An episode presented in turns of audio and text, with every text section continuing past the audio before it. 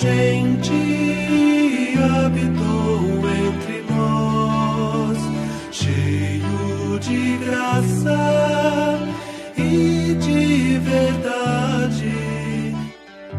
Você está ouvindo o podcast do Guilherme Kerr. João capítulo 5, de 31 até o 47. 31 até o final, Deus mediante. É um, é um texto longo e nós vamos segui-lo porque é mais Jesus continuando essa conversa séria que ele está tendo com os líderes judaicos que estão criticando, na verdade começaram a persegui-lo e muitos já têm o intuito de matá-lo porque ele estava fazendo milagres ah, no sábado, no dia de sábado, e uh, que era não deveria estar fazendo nada, devia estar descansando teoricamente, e ao mesmo tempo porque estava dizendo que fazia isso em nome do Pai e que Deus era o seu Pai, ou seja, estava se colocando em pé de igualdade com Deus, dizendo que era filho de Deus. E os judeus, para todas essas coisas havia penalidades, não é? Então Jesus começa a dizer para eles, revelar para eles um pouco mais de quem ele é e tentar colocar, instruir é interessante porque isso não é apenas uma resposta aos fariseus e aos líderes judaicos, obviamente, mas é especialmente uma, um tempo de instrução para os seus discípulos que estão ali ao lado dele, ouvindo aquela conversa e sendo tocados por tudo aquilo que ele estava falando. Então, o versículo 31 começa assim: Se o único que dá testemunho a meu respeito sou eu mesmo, esse testemunho não tem validade. Em qualquer lugar, se você só tem o seu testemunho e a outra pessoa tem um testemunho contrário ao seu, não tem como fazer uma avaliação desse caso. Você precisa outros testemunhos, outras pessoas que confirmem que um está dizendo a verdade ou não, não é? Mas existe outra pessoa dando testemunho de mim e sei que ela expressa a verdade a meu respeito. João Batista foi enviado e trouxe seu testemunho acerca da verdade. Mas agora a coisa mudou. Ou seja, eles sabiam, todos eles conheciam a história de João Batista, a questão de. Eles sabiam que João Batista era um profeta respeitado, que o povo ia atrás dele, que ele fazia aqueles batismos no Jordão e tudo mais. E João Batista dava testemunho dele. Então ele diz: João Batista deu testemunho acerca da verdade, que sou eu. Mas agora a coisa mudou, já não é de pessoas que eu recebo testemunho mas afirma essas coisas para trazer salvação a vocês. João foi uma luz acesa e brilhante. Vocês tiveram o privilégio de se alegrar com esta luz, pelo menos por um tempo.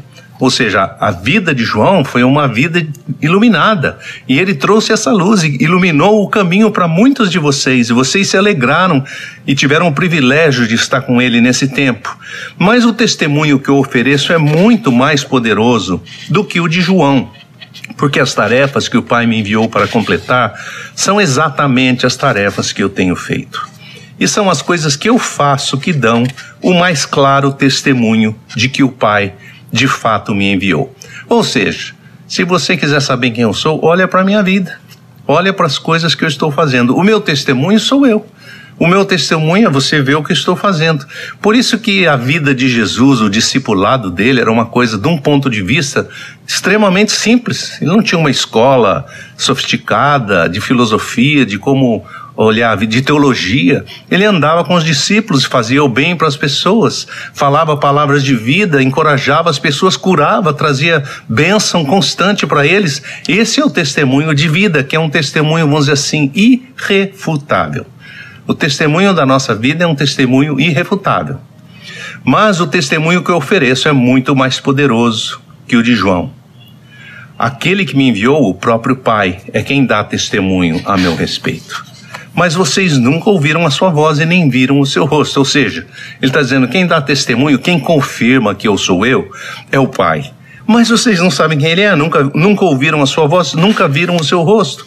O fato de não acreditarem naquele que me enviou apenas prova que a palavra, a palavra dele não encontrou acolhida no coração de vocês. Daí ele vai dizer como, né? Como é que você sabe de Deus? Como é que você ouviu a voz de Deus? Deus se manifesta pela natureza. Eu já falei várias maneiras como Deus se manifesta, mas ele se manifesta através das Escrituras. Então Jesus continua dizendo assim: vocês pesquisam as Escrituras com todo cuidado, porque acreditam que elas contêm o segredo da vida sem fim, e são essas Escrituras que dão testemunho de mim. Ou seja, vocês são pesquisadores da Escritura, vocês são religiosos, vocês são pessoas apegadas ao que Deus trouxe na sua revelação escrita, na sua palavra. Vocês seguem o livro, vocês seguem o Torá, vocês seguem a lei. E a Escritura que dá testemunho de mim. Mas verdade seja dita, vocês não querem chegar a mim para receberem vida. Que coisa, não? Como é que a gente pode ter a informação certa, o livro certo, a religião certa, tudo certo, e não querer chegar àquele que é o autor da própria vida, o autor do livro e o autor das palavras que a gente está lendo?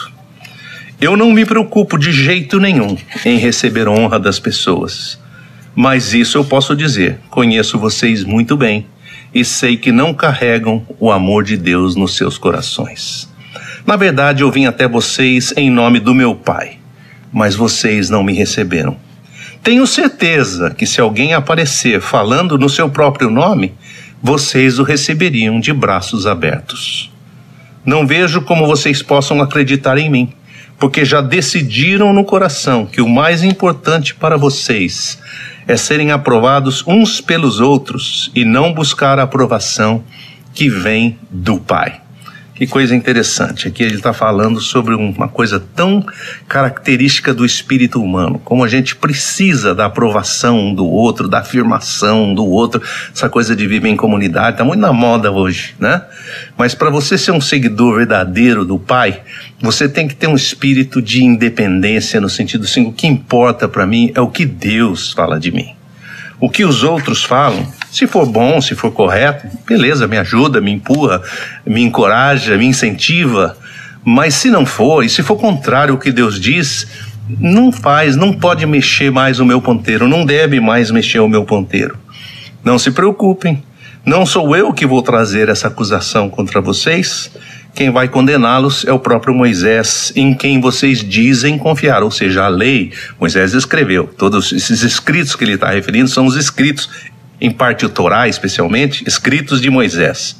Se vocês de fato acreditassem em Moisés pela mesma razão, acreditariam em mim, porque tudo que ele escreveu tem a ver comigo.